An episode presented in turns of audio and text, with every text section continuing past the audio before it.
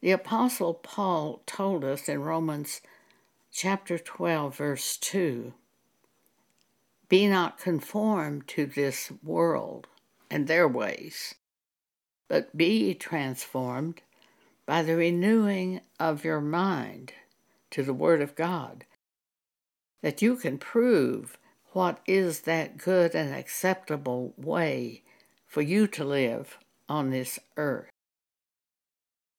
After I became a Christian, I changed several things.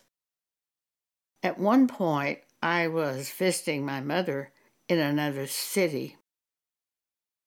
Memorial Day came, and people went to the cemeteries to decorate graves. I was really shocked when I saw Baptist women doing this. And I said, But this is just a pagan holiday. And one of the Baptist women says, Oh, it makes me feel better. First Thessalonians chapter 4. Start at verse 13. The Apostle Paul says, But I would not have you to be ignorant, brethren, concerning them which are asleep, concerning those people who have died, that ye sorrow not, even as others which have no hope. For if we believe that Jesus died and rose again, even so them also which sleep in Jesus will God bring with him. For this we say unto you by the word of the Lord, that we which are alive and remain unto the coming of the Lord shall not go before them which are asleep.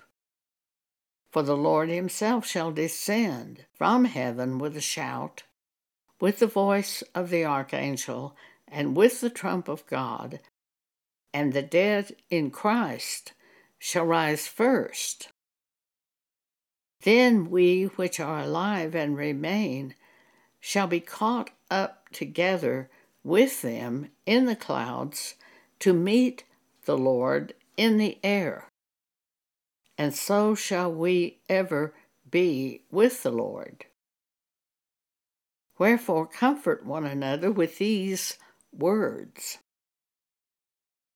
We have hope of the resurrection. The dead in Christ are sleeping in Christ. That's what Paul says in this scripture. I don't personally believe that the dead are in those graves. The minute death comes, the spirit leaves the body. That's what death is.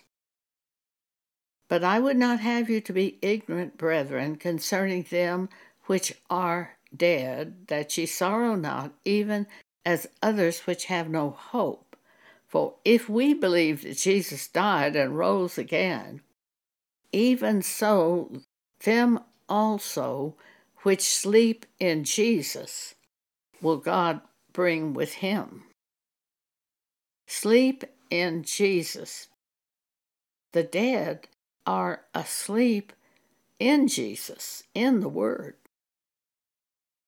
And at the time Jesus returns, they will then awaken. I don't believe my mother, my father, my aunt, my uncle are in those graves. I know their spirit left their body at the time of death. They were born again. They are sleeping in Jesus. I can't explain what that means, but to me, I just can't believe they're in those graves. Their body is in their in the graves. But we won't have these bodies in heaven.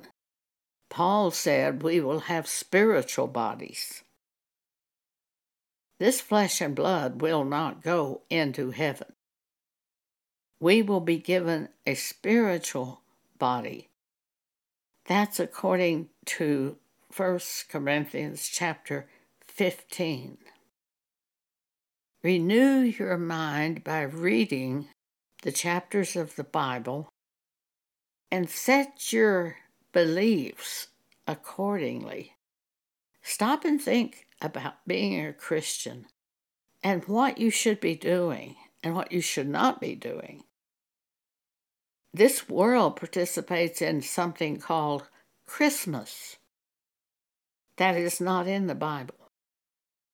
I looked it up just the other day, and when I looked it up to see about Christmas, it said there is nothing found about this. It's not in the Bible. Easter is another thing that is set up by man. These are holidays set up by fleshly humans who attended churches and thought it would be a good idea. It's really not going to work well. It brings out a great deal of evil. I don't participate in New Year's Day celebrations and their superstitions, such as in the United States, eating black eyed peas was supposed to bring good luck. My faith and luck depends on God, not superstitions. I just warn you about many of these things that happen and how much evil happens over the feast, the times when people get together and have this big dinner and talk and especially praise each other, their accomplishments over the year. I don't participate in this. I like to see the colored lights which people use to decorate their houses, but there's a great deal evil about pagan holidays which are not prescribed in the Bible. I just don't participate in such. Thank you for allowing me to share this with you today.